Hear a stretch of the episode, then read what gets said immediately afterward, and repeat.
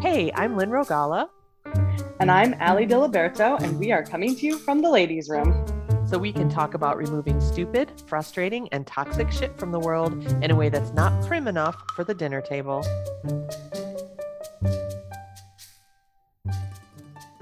Welcome back to the ladies' room. Here we are. Here we are again. And just before we started, I told you I had a new vocabulary word to teach you. So are you excited? I'm a little excited, but I wanted to think of some like word only my dad would ever use and then ask you if that was it, but I really can't. Like my dad has special phrases like he calls people butt ass, but that's So- about all I could think of. I think it's extremely unlikely that your dad has ever used this phrase. And if he did, he used it in a completely different context that I'm going to teach it to you in. Okay, I'm I'm Um, ready. And now I'm excited. Murder. What? Murder hobo. Okay, yeah, never heard of that. so a murder right- hobo. a murder hobo. So it's it's kind of funny that it came up today, and that's part of why I wanted to talk about it. So Riley runs the D and D club at school. She's the dungeon Mhm. master, the DM, and I picked her up today, and she was a little bit frazzled. Um, and it's partly because their club has grown to ten kids, which is way too many. uh, You know, that's just too many to run because you have to keep track of all kinds of details and stuff. So they're going to split the group into two groups. That'll help that. But she said, plus I have to deal with the murder hobos. Um, and that made me laugh because I knew the term from some of my friends that play D&D, but I just love that she actually has, however she soaked it up, right, through osmosis or researching or watching YouTube or whatever. And it's someone who just kind of wants to go through the game, causing all kinds of just random violent chaos. They're not really interested in playing the game. They just, they're like the kids who just go, you know, you're building Legos and they come and they just like kick the Legos over to. This is basically how I play backgammon with John because he only has one strategy, which is like play it really safe. So I basically play the entire game just to disrupt him and make him throw a little tantrum. that's kind of a murder hobo, but it would be more like if you flicked pieces off the board, it's more like the energy of a murder hobo. Like they're mean. They're not really mean, but they don't really give a shit about the rest of the game and whether anybody else is having fun. They just want to cause chaos. So, Alright. like, if you were playing with John backgammon and every once in a while you just like took your fingers and flicked one of the pieces flying across the room and then laughed super hard, that's murder hobo energy. I'm thinking about trying that tonight. so I'll let you know how it goes next week. You are a murder hobo. And I think I'm going to call the podcast Murder Hobos. And then or you're just a horrible person. Actually, it's kind of the perfect name for what we're going to talk about, even though it, it probably loses something in translation. no, but- I, I, I don't know. You know what? I'm going to look up, hold on. I'm going to look up the strict definition of murder hobo. Murder hobo. So while we're looking up definitions, I had to look up the definition of e-commerce today because I was actually not 100%. I've heard, I think what happened was I've heard that term so often that it's taken on a broader meaning than what it specifically meant in the context it was being used. So I had to be, I had to go, wait, what exactly is e-commerce? So I had to get commerce on, on, the internet, isn't it? I mean, at this point, nothing is not e-commerce, really. I mean, I guess if I'm That's why I was honey- really confused because I was like, um, if if you're a coach and you have an online business, isn't that e-commerce? But I how, again, it was how it was being used, so it's It's okay. it's a term that was born back when e-commerce was distinct enough to talk about it but now it's more interesting to talk about like i bought some honey from a roadside stand and i i participated in a non-e-commerce transaction and yes, exactly. all right so i have the urban Dic- dictionary authentic uh, authoritative definition of a murder hobo in a tabletop game a murder hobo is a player who murders npcs indiscriminately This is normally derogatory, referring to a player who totally ignores quests, dialogue, backstory, trade, word, world building, etc. And here's an example. Uh, DM, the sad little orphan girl tugs at Steve's trench coat to get his attention and asks for help saving her pet dog from. And Steve says, I'd like to roll a strength check against strangling the orphan. And Dave says, I call dibs on the dog. And the DM says, Your you murder hobos disgust me. So it's not good. You don't want to be a murder hobo. It's not. It's not good. No. What are those people who are dominatrixes? What are their initials? Because I think I've confused this once or twice in my life where somebody was talking about the game and I thought they were talking about something else. You thought they were in like to like um isn't Like it, isn't it BSDM? I think I that don't know. that term's out of vogue now. now that everything's acceptable, this is no longer in vogue. No, I mean I think there's a more expansive term or something with it. I don't know. All right, well, fair enough. BS. Okay. I don't Can we talk about either. my problem with Amazon and myself right now? only if it's not boring. It's short. Well, I just feel like it's almost like a confession. So I was driving home. So somehow in the last month in Salt Lake, there's become a large percentage of things I could get delivered on Amazon, not just overnight, but like the same day. Yeah. So I've been hitting when I've been hitting the same day pipe for years. I didn't even, I mean, that wasn't even a thing in Salt Lake originally. Like I can order, it started because I ordered a router and I ordered it, and two hours later it was at my house. And I was like, oh my gosh, I almost got in my car and went to Target or whatever and got a router. And um, then yesterday I was driving down the street. Now, mind you, we were locked in our house for five days, six days um, with COVID. You know, we had to quarantine, and John was a day later than me. So he we had six total days. It was fantastic. And then um I, you know, door dashed and online got everything. I mean, we weren't like prepared for it. So it was kind of like, oh wow, we don't have anything here. Like we ran out of toilet paper. So Oh, it's kind of glorious. You I were like we were, we were gonna I was really not prepared. it was like old school pandemic for you guys. yeah, it was like 2020 in the very beginning all over again. So yesterday I was driving home thinking about how much I love online Amazon that will deliver to me the same day and how I didn't know if I really ever wanted to live in a city in the US that didn't have that again. And then I was like sort of reprimanding myself, but I hate shopping. Yeah. But I I feel this real internal conflict because I do think Amazon is clearly becoming like such a giant that there's not a place for there to be competition until there's more disruption. But um eventually Amazon everybody will probably have the feelings about Amazon we have about Walmart like it'll have to evolve more positively, but I felt really a little ashamed of myself for that and I just felt like I needed to confess it. Yeah, they're they're well known for being abusive now too. They're starting to become abusive. So he- here's my here's my theory on same day shipping. Um, so way way way It's back in, in the early days of Amazon, I don't know if you Yes. remember this. You had to I order. n- thir- no, but you told me about it. So because when Amazon was really getting going, I lived in rural Montana, so they didn't focus on Montana. right, and it was mostly books and stuff. So you had to order at least thirty five dollars to get free day, free shipping. And then there was a time when they'd say, okay, for thirty five dollars you can get two days shipping. And now there's Prime, which is free two day shipping. Although in the pandemic they've kind of let the two day thing slide, but free two day shipping for any amount. And people like me who are spoiled brats, and I'm trying to get better about this, have been known to order like a single pen refill. I've actually done that because I just pull out my phone and I'm like, I need this, and I just order it. Right. Um, I remember I was talking to someone at work one time and he says, Yeah, through the week, I just add stuff to my Amazon cart. And then at the end of the week, I take stuff out and then I buy what's in the cart. And I said, I do all of that except the middle step. Like, I don't Right. understand. And occasionally I have to return something that I might have gotten two of on accident. Yeah. But although I have to say, though, like when Riley and Eric get packages at home, it's a legitimately an, exciting event.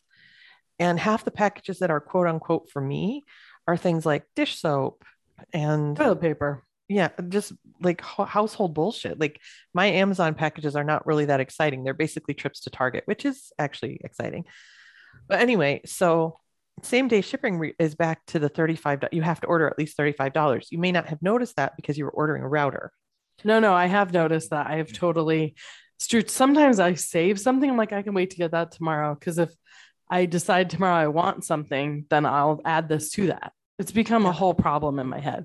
yeah in my Amazon cart.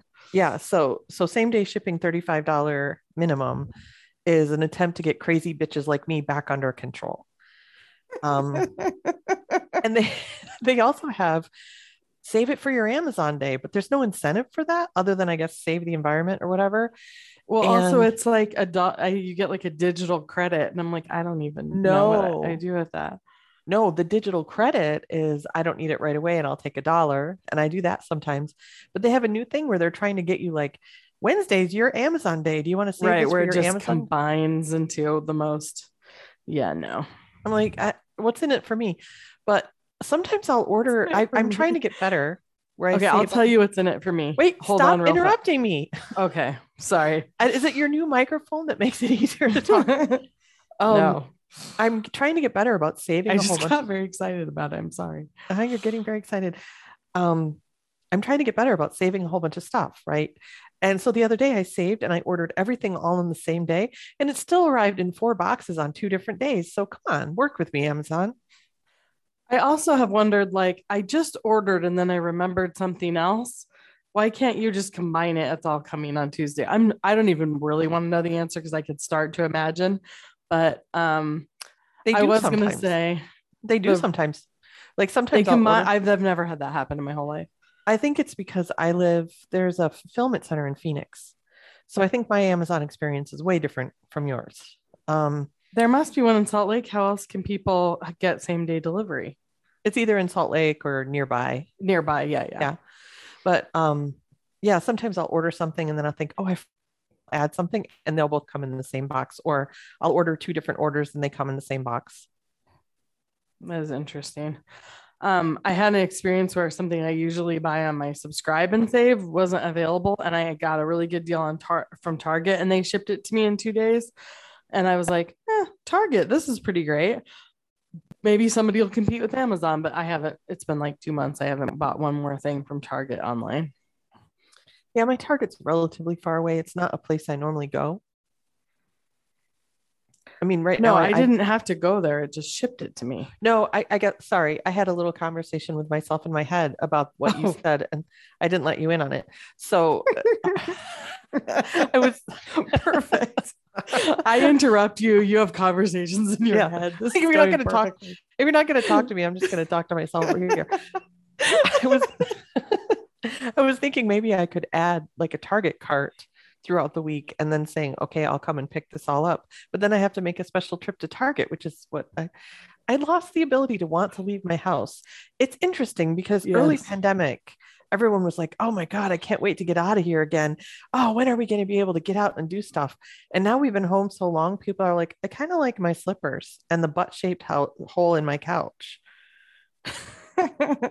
yeah, I mean, I definitely like don't want to go run errands and stuff. Like I'm like, oh, I don't have to deal with that. I used to Okay, like to it. so I don't like to anymore. no, I agree with you completely. I just wanted to say that what's in it for me, if I could actually combine everything into one Amazon day, is the absolute worst thing about our very cool quote luxury apartment is there are three places we get mail and none of those is our front door. And one is like a parcel pending locker. Fine, you put your code in, your crap pops out, but they there's not enough of those. So most of the stuff goes to a special locker, like a Luxer locker is what they call it. But it's basically just a big room where they just dump off your shit and then you get a text you have a package. And I regularly spend like 10 minutes looking for my freaking package because there's, you know, 400 or, you know, 200 apartments there, whatever.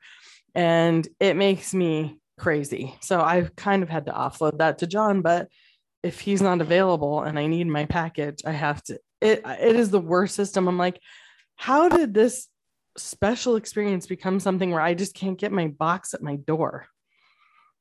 I mean, I can see that they don't want it in the hallway because it could pile up for days, but why they don't have a better system down in that room where there's like a little caged area that's just yours or enough lockers to say all your stuff is in locker five. Like some That's some apartments, just like sometimes they sort it by shelf. Like here's all the 100s, here's all the 200s, but it is never. And I'm very short, and sometimes I can't get on the top shelf to find things. It's, so maybe if Amazon could get my apartment to agree that that one day a week they would deliver to my door, I would be really motivated. But I think we're a ways off from that. But maybe fast shipping and delivery speeds will just evolve in some way that will not make me as dependent on Amazon. We're talking about drone deliveries, and then I just saw something today about autonomous driving rail cars that might replace semi trucks. It's interesting. It's all interesting. And I, when I lived in Italy, I know I don't think I bought a single thing online. May I, I might have bought one thing online, maybe two things like I had to ship from the U.S. or whatever, but I survived just fine. But I, I think was I was thinking about the instant gratification element of this today. Just today, I literally was thinking because I was I posted a picture of some of my cool socks that say I identify as a badass. And like half the women in my r- world are like, where do I get these? um, and one woman was talking about adding it to her spend plan. And I said, Oh, I'm sorry if I, you know, I jokingly said, I'm sorry if I put a stumbling block in your way. And she's like, No, I actually enjoy anticipating buying something. And Oh I thought, gosh. I used to be like that. I did. I used to I be haven't like been that. like that in so long. I know when I was um when I was still single, so it's been a long time since I was like that. When I was in my 20s, I sometimes if this this is how long ago it was, if there was like a CD I wanted or something, I would intentionally put it off and I would wait for a day when I like either wanted to reward myself because I was really happy or I felt like shit and wanted a way to comfort myself. And I remember talking to my therapist at the time as one of my coping strategies that I would buy something. And at first she was like, you know, red flag. And she goes, What do you mean? And I said, You know, like a CD or something. She goes, Oh, okay, that's fine. Like a little treat, not, you know, I go to Nordstrom and I, I max out my card. Um, and now if I want something, I literally just pull out my phone and, and order it from Amazon right the same second.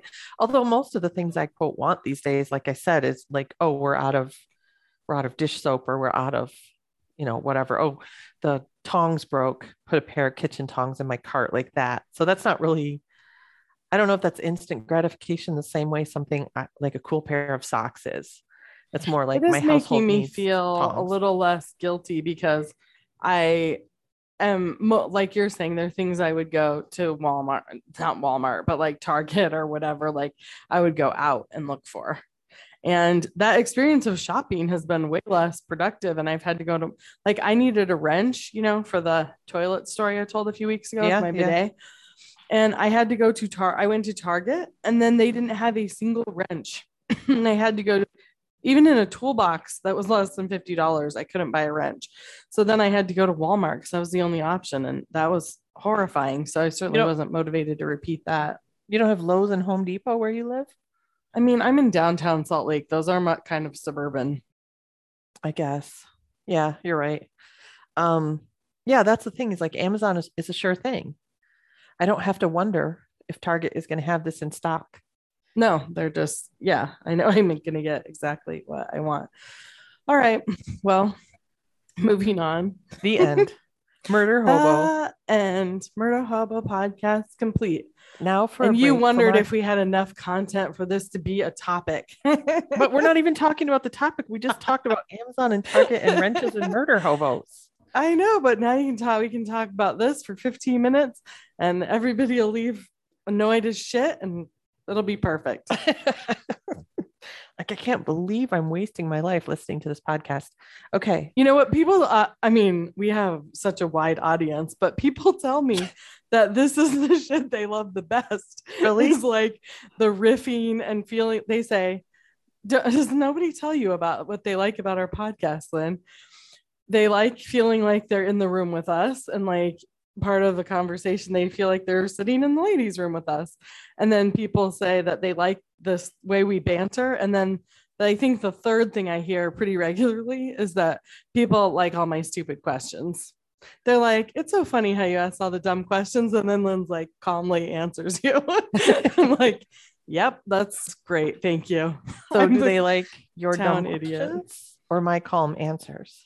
I think it's the combination of like, you know, the that I just say, like, I don't know what you're talking about because you're very smart. And sometimes you say really smart things. But I think um a lot of times people are afraid to speak up and ask, like, you know, how exactly do you mean e-commerce or whatever? We just talk about what I, I mean, we never get offended about it. And It's true. you're yeah, never like, are you really dumb? I I never get impatient or condescending with a genuine question that comes from like ignorance plus curiosity. Like ignorance in a in a neutral sense. You're calling like me I, ignorant again. Now I'm No, offended. I I'm mean- just kidding. like like you're ignorant of a murder ho- hope what a murder hobo is and I tell you you just don't Yes. know. I do get impatient with dumbasses and I don't know how to make That's a different distinct. issue. Oh It's no. I think I I think everybody I mean it's kind of like the pornography thing like I don't know exactly how to describe that but I know it when I see it. We Right. all know exactly what you mean when you say that. Right. Like if someone asks me a question genuinely in search of knowledge, I'm always happy to answer that question without I, I love to teach. And so I never I never want to make someone feel stupid for asking a person asking a question is someone who's looking to expand their knowledge. That's the opposite Yeah. of stupid. True. All right. But it's not That's- true that there are no stupid questions. There's definitely stupid oh my questions. gosh, there's really stupid questions. Lots and lots of them. Okay, let's ask. Let's Wait, see the next thing. no, Let's I talk have to our tell you. Okay. I tell you one last thing, and I'm not going to get into this. I was going down a, I was taking a break today, and I was going down a web hole. You know how you do, and someone posted this really wait, old. wait. You you know how you do, or like this is something you do, but I No, everybody does that You do it. You Go you on just the, click on one thing and the next thing. yeah, you're just clicking, and you're just screwing around, and you're just looking, looking, looking. That doesn't someone- happen to me very often, but I don't like to read, so that's part of it. That's fair. More, it would be more like if you were just like watching infinite YouTube videos. So someone I got a lot of shit to do. someone posted a conversation from 2008 on a bodybuilding website where there was actually an argument over how many days in a in the week there are where No. like, yes this one guy was just so adamant like every it was it wasn't it makes it sound like there was two people going back and forth. It was basically the whole forum against one stupid asshole because he just kept insisting like a week goes from sunday to sunday. They're like no you fucking idiot that's eight days. He- they're all like giving each other calendars and he's like here's week one and i go to the gym sunday tuesday thursday friday and then week two i go to the gym. No shoot no thursday saturday and then week two i go to the gym monday wednesday friday and sunday. And they're like you fucking dumbass the sunday is part of your week three. And he was just so adamant. So yeah somebody like that i don't have a lot of patience for. I think that it's really funny that somebody saved that from 2008 so we can enjoy it again. I did enjoy it. And what's really interesting is he wasn't asking questions. He was he just kept adamantly doubling down on his stupid um take on how many you don't think it would be a matter of opinion. How many days are in the week? I love that everything can be a matter of opinion now, Right. including like, well, I feel like there's seven, nine days in the week. Well, sorry, I don't care how you feel. That doesn't change reality. I remember a long, long time ago, um, I got pulled into a project that was failing to help it stop failing. Mm-hmm. And I was talking to one of their developers and I said, and I got in trouble for this. And I said it just like this. I wasn't yelling or anything. I got in trouble for being mean. And I said, you can't. So when you write code and then you it's ready to to be used, you check it in. It's like kind of like a library, right? You check it in. I know about this because you've told me at least seven times. Well, I'm just saying you're not the only person. I'm just I mean, proud that I know what you're talking about. That's why. maybe you are. I said, you can't check things in that don't run. You know, that that are full of That like it's one thing to check in a bug. Everybody does that, but like their stuff literally didn't work at all. I said, you can't check in things that don't work. And she said, Well, that's what you all think, but we've been doing it this way. Perfect. And uh, she went and told on me. And then I got in trouble for being How'd mean. you get in trouble? I was so mean, see, because she had the have talked in your smooth jazz voice and waved. hi, hi, I- hi. I did talk in a very calm voice, although I was like a little flabbergasted how insistent she was that she should be allowed to do it her way. But she ended up getting fired, and I brought in like 20 more people like me. And so that was fine. But yeah, I, I'm like, I didn't think this was something we could have an opinion on. Like, your code is supposed to work before you check it in. It's fine if it has a bug. Everybody does that once in a while, but hers didn't work at all. And I actually had a recent experience like that too, even more recently, where I said, can't do that. Got told, you know, stop being so mean. Just really critical of other people. Stop being so critical. All right. All right. Wow. All right. Yeah. Okay. So, our topic, which you've been dying to talk about, is student loans, right? Yes. Oh man, I I'm mean, trying to take sort off my sweater and I've got my smooth jazz mi- microphone on and I can't do the I can't Just do ta- I the- mean, just take your pants off. It's easier. I'm that at this point that might be okay. I did it. okay, I did it. All right. I took some towels out the other day or some I had washed a whole bunch of sheets. Like we found a whole bunch of old sheets and I washed them all at the same time. And they tied themselves into such a complicated set of knot knots. And they were also heavy because they were kind of somewhat wet. Like this is the worst puzzle ever. Like I can't this three-dimensional untangling and it's also wet and heavy. It was very annoying. It's kind of like student loan debt. No, it's nothing like student loan debt. Student loan debt is not tangled sheets and it's not murder hobos. It's wet, heavy, tangled, and totally unfun. I think it's pretty straightforward. That's the thing. It's straightforward Well- usury. Usury. All right. You started riffing about this on our last a few podcasts ago. And I was like, no, because I have wanted to discuss it in more detail. So now we get to riff on it. Okay, so one of the one of the conversations happening right now in the country is about canceling student loan debt. Right? Everybody Which knows that. infuriates me. It's so weird that it infuriates you.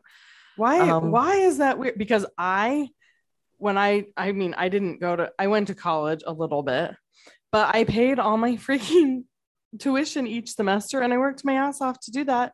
And it infuriates me that all these little twits who like fucked around in school and didn't work their way through school, like now it's like, well, I don't want to have to pay back that debt. And I do understand your other side of it, but it does infuriate me because I think the for me, it points to the level of personal responsibility has gone down so much. And that is Nope. what infuriates me. So I understand it where it infuriates you, but you're arguing with, I mean, I don't have all the data, but you're arguing basically against a straw man because that's not the student loan crisis. The student loan crisis is like, uh oh, I have to cough. Hold on. Okay, I've recovered. Now I have a cough drop and I think we're going to be fine. So, Okay. your story is people borrowed a bunch of money and they don't want to pay it back. But what's actually happening in reality and what people are asking for relief of is people people borrowed money, paid back amounts equal to the principal and beyond and owe more than they borrowed. So they they and this is including like professionals like doctors, lawyers. So they let's say they borrowed 60,000 and th- these are real examples they borrowed $60,000. They've paid back like $75,000 and they owe 80. Like it's just outrageous. Like the terms of these loans are so predatory and the way they set them up is they're really designed so that people will have to pay on them the, their entire life without ever paying them off. Okay. It's I have a question. Pause. All right. I believe absolutely that there are loans like that. But are you proposing that the majority of people who are in their 20s and 30s who don't want to have to repay student loan debt are in that particular conversation? So most of the people who are asking for this relief are in their 30s, 40s. Because the people I hear talking the loudest in my world about student loan debt are in their 20s, maybe their early 30s. That's still a really long time. That's like a loan you've been paying on for 10 years. So, most of what's being talked about is if there is relief, it's for people who have basically paid back what they borrowed, but it all went to this, these interest terms that would never pass muster if they were like a credit card or something, but we're fine for student loans. because most of my i'm i mean i'm glad we're talking this through because most of my experience with student loans is that they have a very low percent a very low interest rate and they also um I mean, the only experience I have with student loans are two of my ex my ex husband and my two of my ex husbands, my ex husband and my current husband, who was finishing the last of his payments when we met in his 40s. But he took like 15 years to go to college. So it's roughly probably had student loans for, he probably had student loans for 20 years. So, um, but also how many times people put them on deferment and all those kinds of things. Um, but you know, like the typical things that make problems. But I think a conversation around predatory practices and dealing with that is different than I took a loan and maybe I was young and I wasn't informed or I was too young to have to be responsible for that. And now it's a burden. So I got what I got, but I don't think I should have to contribute anything back for it. And that conversation, which I have heard often, infuriates me. See, I think that's a pretty extreme version of the conversation that's actually happening in the student loan relief. So there's like two things happening here.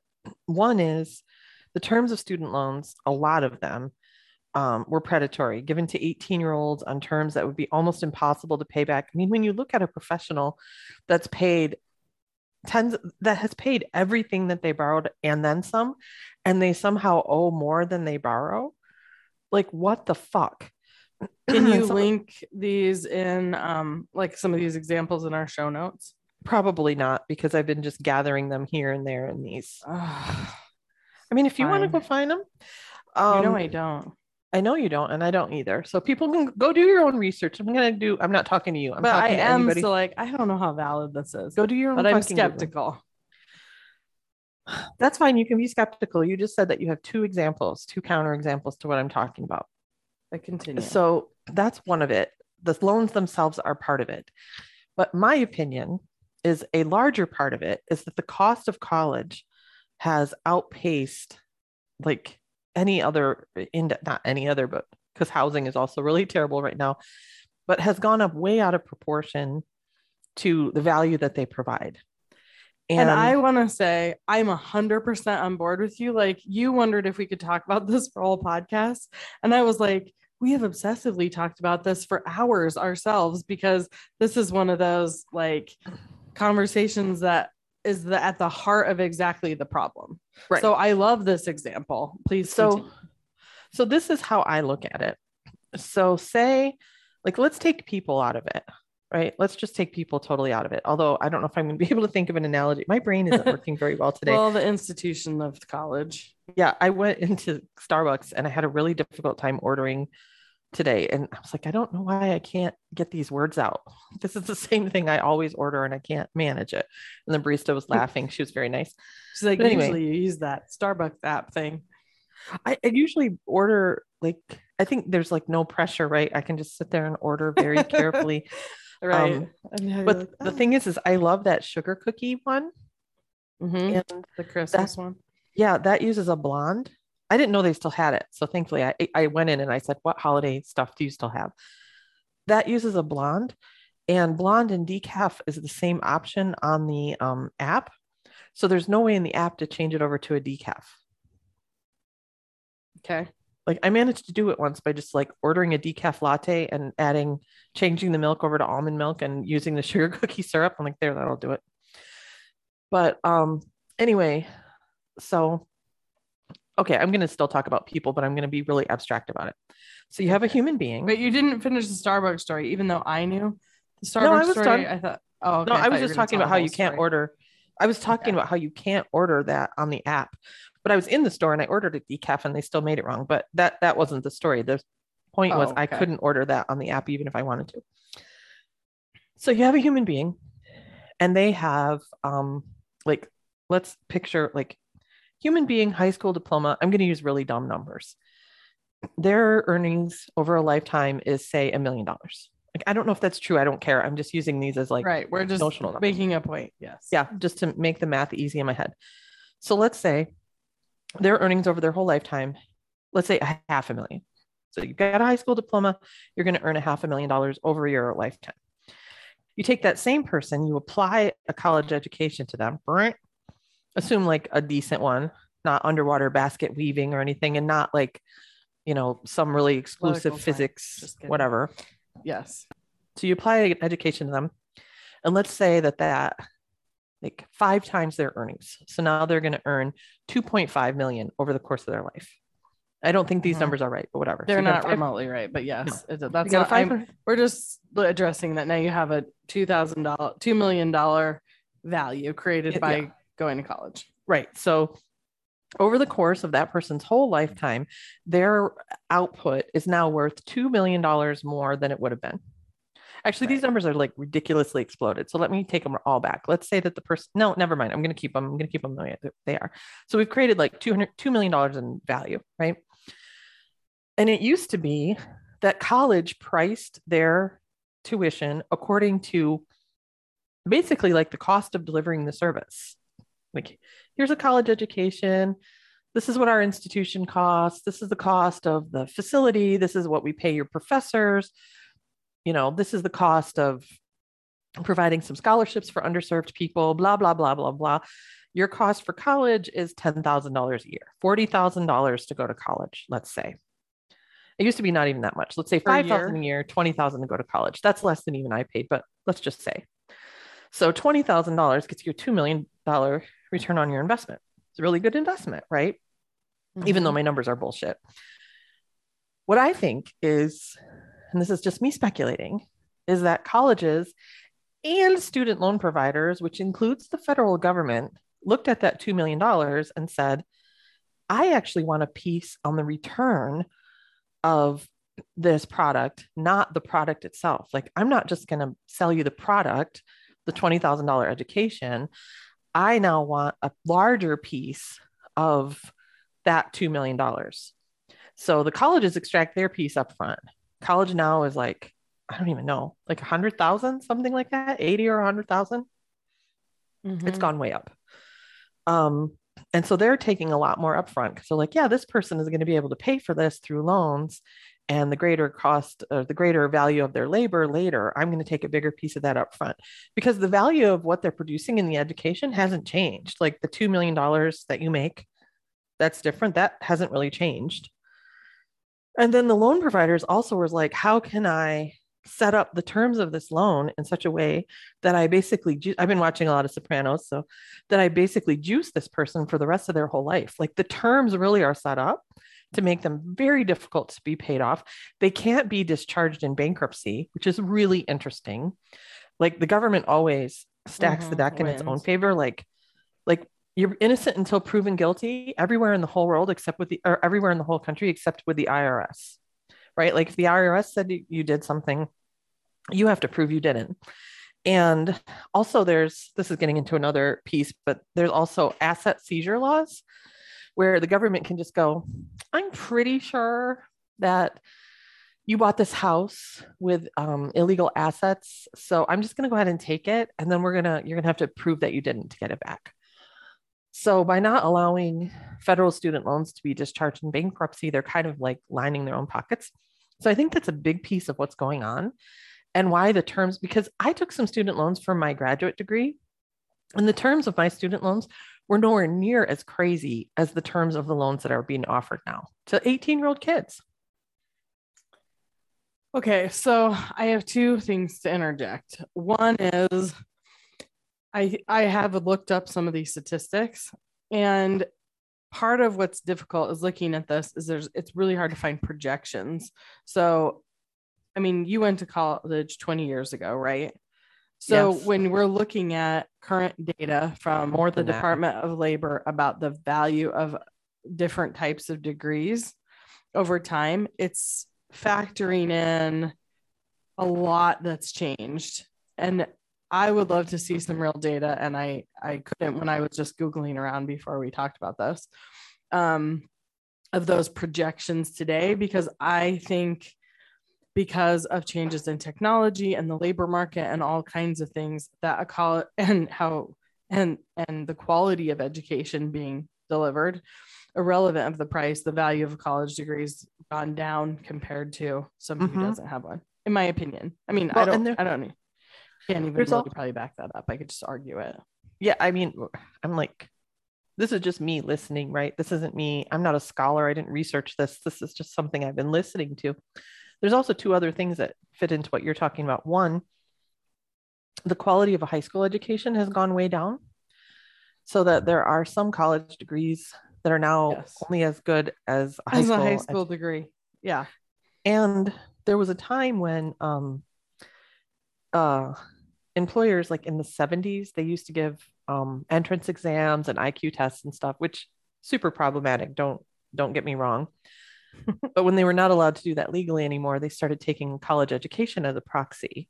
So it became kind of a ticket that you had to punch to prove that you right. were smart, right? So, but speaking to the the value of the degrees, here's another element that I think is super funny. The way that somebody put this is that there are some degrees that are basically pyramid schemes because the only thing that you can get the only thing that you can do with certain degrees is go into academia and the best way to um, secure a good position and continue to advance in academia is to get more kids to go into your field that can only get a good right. job in academia. It's like it's literally a pyramid scheme at that point, right? Yeah. You're getting paid to get more kids to take underwater basket weaving, and the African only studies. career. Hmm? I said African studies. That no, don't don't pull that in because that that is the standard trope, but that's actually becoming a very relevant um skill like as the more only company- two people I know who have a degree in African studies of any kind are both PhDs, and one teaches like a couple days a week at a college and works the other time at the hardware store and lives like at a family friend's house, sort of maintaining it. And then the other one just teaches. So I that's where I was taking. Oh, I, I, was gonna say purely anecdotal. Yeah, because now um, as companies this is of course i don't want to diverge there's a connection to business things change really dramatically well and as companies try to diversify and as we start to have these conversations about inclusivity and um, breaking down systemic racism like but i mean it depends too on what you again it all comes down to the quality because if african studies was just some degree I, I hate using that as an example because it's so charged in other reasons i'm sorry but if that was just a degree just for like the optics of it and it doesn't really get into like we're going to study what systemic racism means in African African American communities and we're going to study the economics of it and we're going to study the politics of it like no, I was literally referring to people who like studied the continent of Africa currently. Oh, I see. Like, yeah.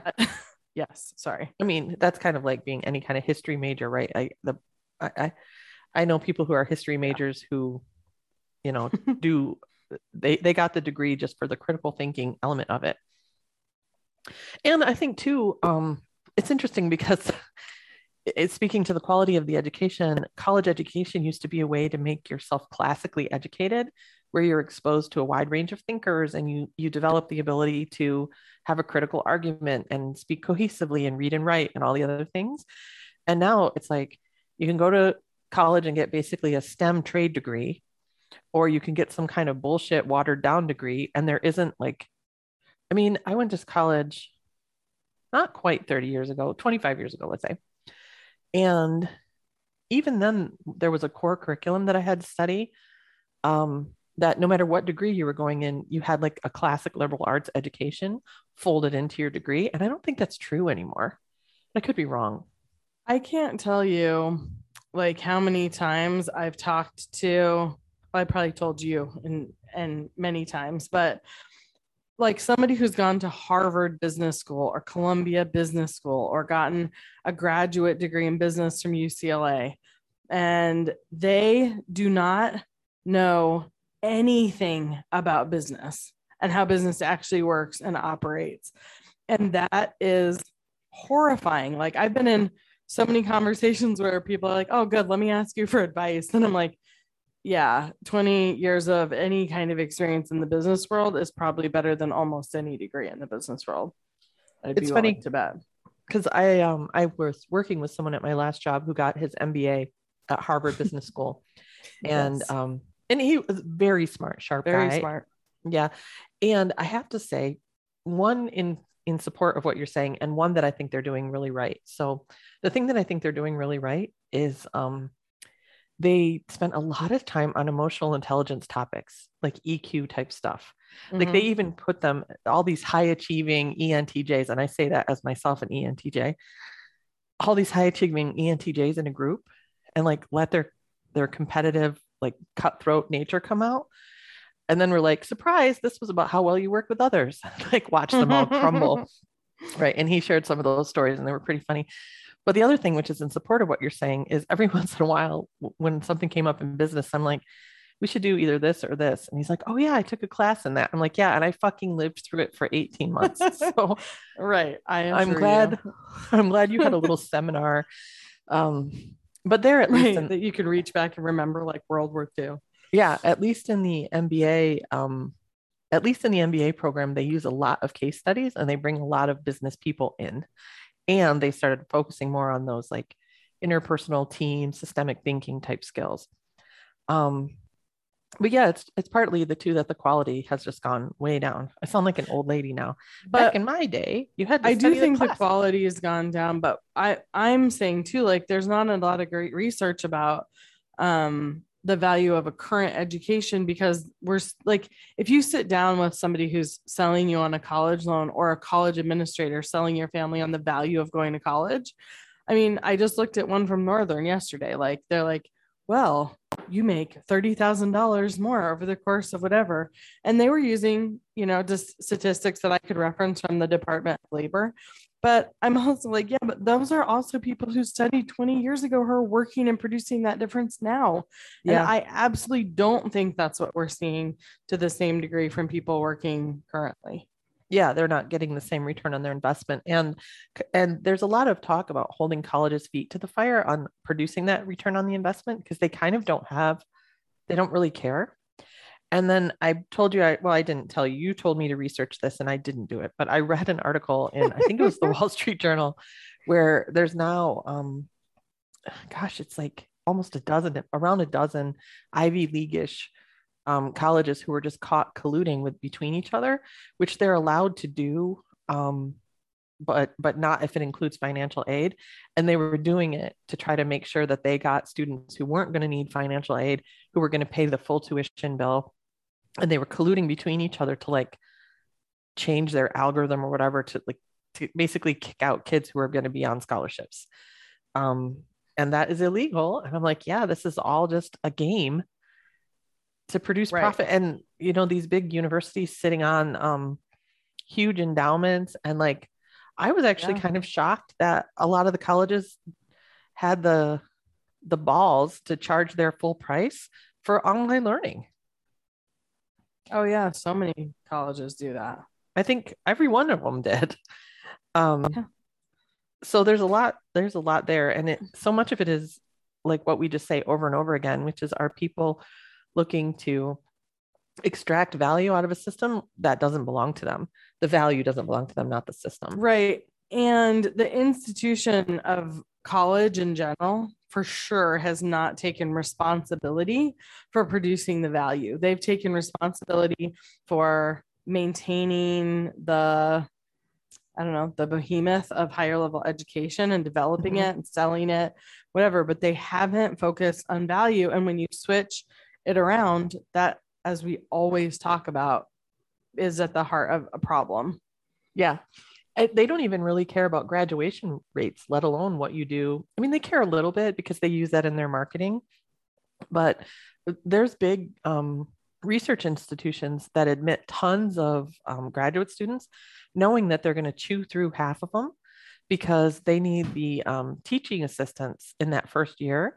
They basically work for nothing. Like I, I started graduate school um, and I didn't even last the semester. I hated it so much. Um, and you you're well at the time again it was 25 years ago but the stipend was like 15 grand for the whole year and um you basically taught a whole bunch of classes and that's really inexpensive labor for the university and then when things get like the rubber meets the road they purge out like half those people they know they're going to flame out and they don't care they just want that huge body of kids to choose from to do the teaching assistant stuff Yeah. And I think college, like everybody can relate to, you know, and look at it and think gosh, this is really, but we all are, parti- I think so many of us are still participating in this model. And I mean, you and I could riff for hours about what could work better and how other things should get developed and all the bureaucracy and bullshit and systems that keep supporting these shitty systems. Like I would a hundred, I mean, anybody listening to this would say, I would rather have a doctor who shadowed another doc who shadowed another doctor or multiple other doctors for but I'd rather go to a family doc or a surgeon or anybody else. But for sure, like family doc basic, I won't get that elaborate with surgeons and all that stuff they have to study. But I'd way rather have a family doc who, you know, followed around another family for doc for fit, at least 50% of their time for five years. Yeah. And skipped all the rest of the bullshit. They would be My a way better doctor, but we aren't developing people like that. We send them to school, take out $300,000 in loans. It's bullshit. My sister went to um, a nursing school rather than college. Right. And they had a, um, th- and they don't exist anymore because, of course, they don't. Um, and they had well, a, because of all the bullshit.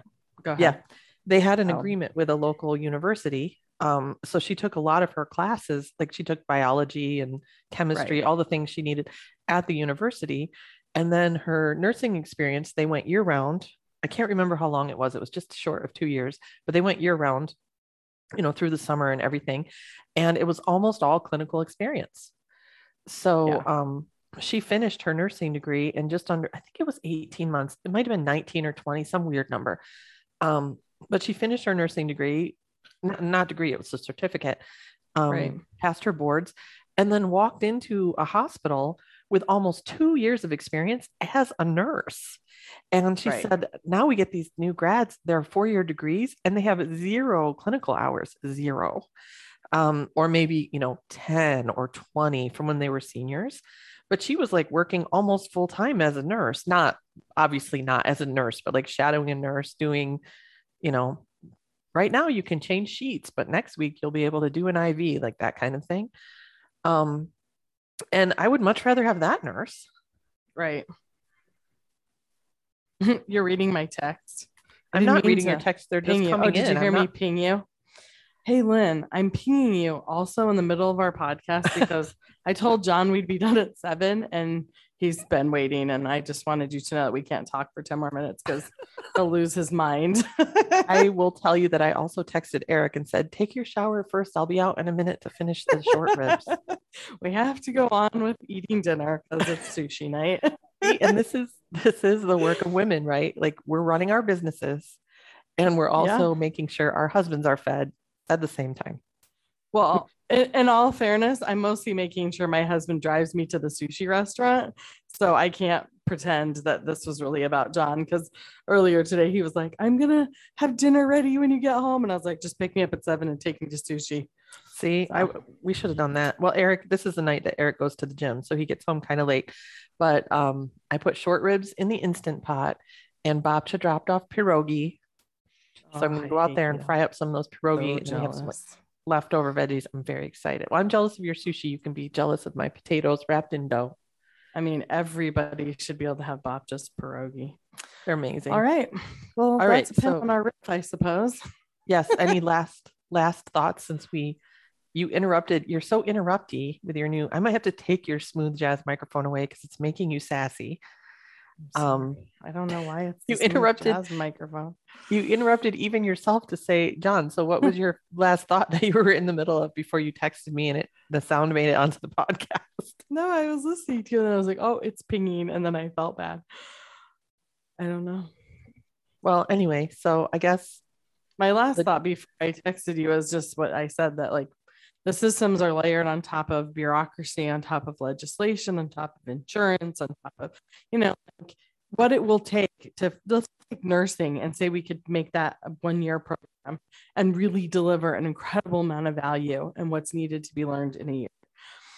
Um, which I'm sure somebody could create, or two years, or whatever. We could make it half the time. I think it would be, you would have to prove it out. Same with doctors, same with anything that's then insured, you would have to take studies, improve it. You'd have to take multiple people's lives and research over time. And like nobody wants to take that on. No, no, because and also because there's no money in it. that I was going to say, and there's no real payoff for unraveling the bureaucracy, but it's gonna it's gonna tear the country apart Yeah. if we don't, or it already is. I was gonna say. That's really depressing. Don't you have a story about pierogi to wrap this up?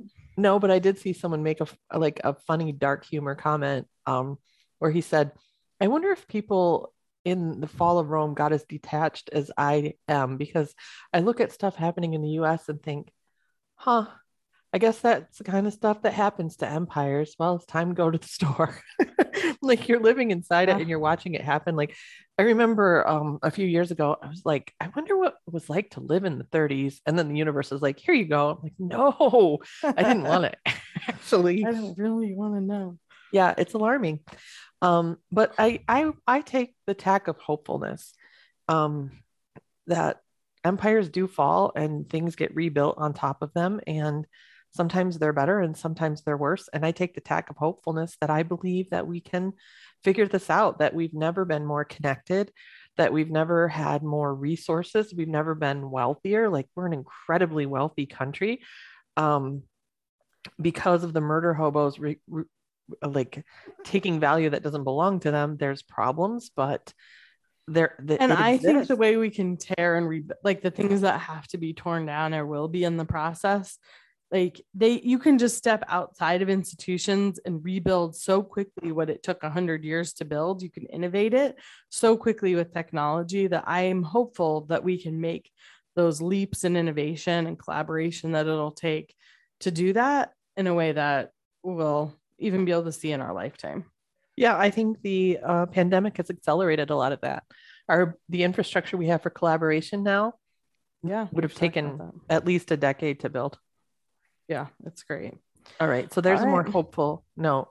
Thanks for pulling it out of the toilet, Lynn. Always, I fished it out of the toilet. All right, that was just some reason I just pictured you fishing it out of the toilet and then me be like, you did it again. Like, yay. once again, I fished something out of the toilet in the ladies' room. Like, oh, my AirPods case fell in the pee.